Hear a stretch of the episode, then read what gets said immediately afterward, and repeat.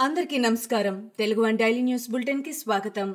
మే పద్దెనిమిది రెండు వేల ఇరవై రెండు ఈనాటి ముఖ్యాంశాలు. ఆంధ్రప్రదేశ్ భారీగా ఐపీఎస్ అధికారులను బదిలీ చేస్తూ ప్రభుత్వ ఉత్తర్వులు జారీ చేసింది. సీనియర్ జూనియర్ స్థాయిలో అధికారులను బదిలీ చేస్తూ ఆదేశాలు వెలువడ్డాయి. మొత్తం పదిహేడు మంది ఐపీఎస్ల పోస్టింగ్లో మార్పులు చేర్పులు చేస్తూ ప్రభుత్వం ఉత్తర్వులు జారీ చేసింది. ఏపీలో ఖాళీ అయిన నాలుగు రాజ్యసభ స్థానాల్లో వైసీపీ అభ్యర్థులను ఖరారు చేసింది. అభ్యర్థుల పేర్లను ప్రభుత్వ సలహాదారు సజ్జల రామకృష్ణారెడ్డితో కలిసి మంత్రి బొత్స సత్యనారాయణ ప్రకటించారు.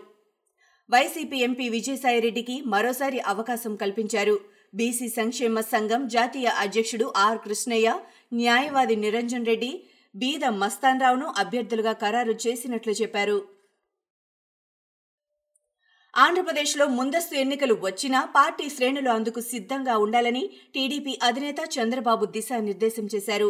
రాష్ట్ర ప్రజల్లో రోజురోజుకు ప్రభుత్వంపై వ్యతిరేకత పెరుగుతోందని అన్నారు. ప్రభుత్వాన్ని ఎంతో కాలం నడపలేమనే విషయం సీఎం జగన్కు అర్థమవుతోందని చెప్పారు. పార్టీ గ్రామ మండల కమిటీలతో చంద్రబాబు టెలికాన్ఫరెన్స్ నిర్వహించారు. బాదుడే బాదుడు సభ్యత్వ నమోదు ఓటర్ వెరిఫికేషన్ మహానాడు తదితర అంశాలపై పార్టీ శ్రేణులతో చంద్రబాబు సమీక్షించారు. పోలీస్ ఉద్యోగాల భర్తీలో అభ్యర్థుల వయోపరిమితి పెంచాలని డిమాండ్ చేస్తూ సీఎం కేసీఆర్ను టీపీసీసీ చీఫ్ రేవంత్ రెడ్డి బహిరంగ లేఖ రాశారు.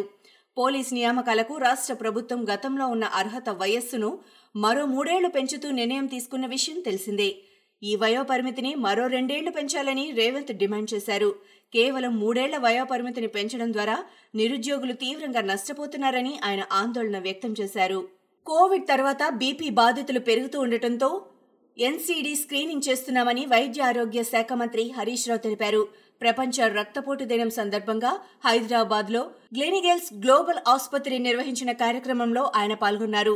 బీపీ బాధితుల సంఖ్యపై Gleneagles Global cardiological society survey ఫలితాలు ఆందోళన కలిగిస్తున్నాయని అన్నారు.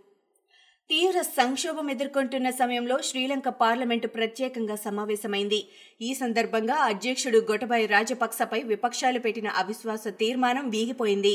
దేశం ఆర్థిక సంక్షోభంలో మునిగిపోవడానికి కారణంగా పేర్కొంటూ గొటబాయ్ రాజీనామా చేయాలని దేశవ్యాప్తంగా నిరసనలు కొనసాగుతున్న వేళ తాజా పరిణామం అధ్యక్షుడికి ఉపశమనం కలిగించినట్లయింది.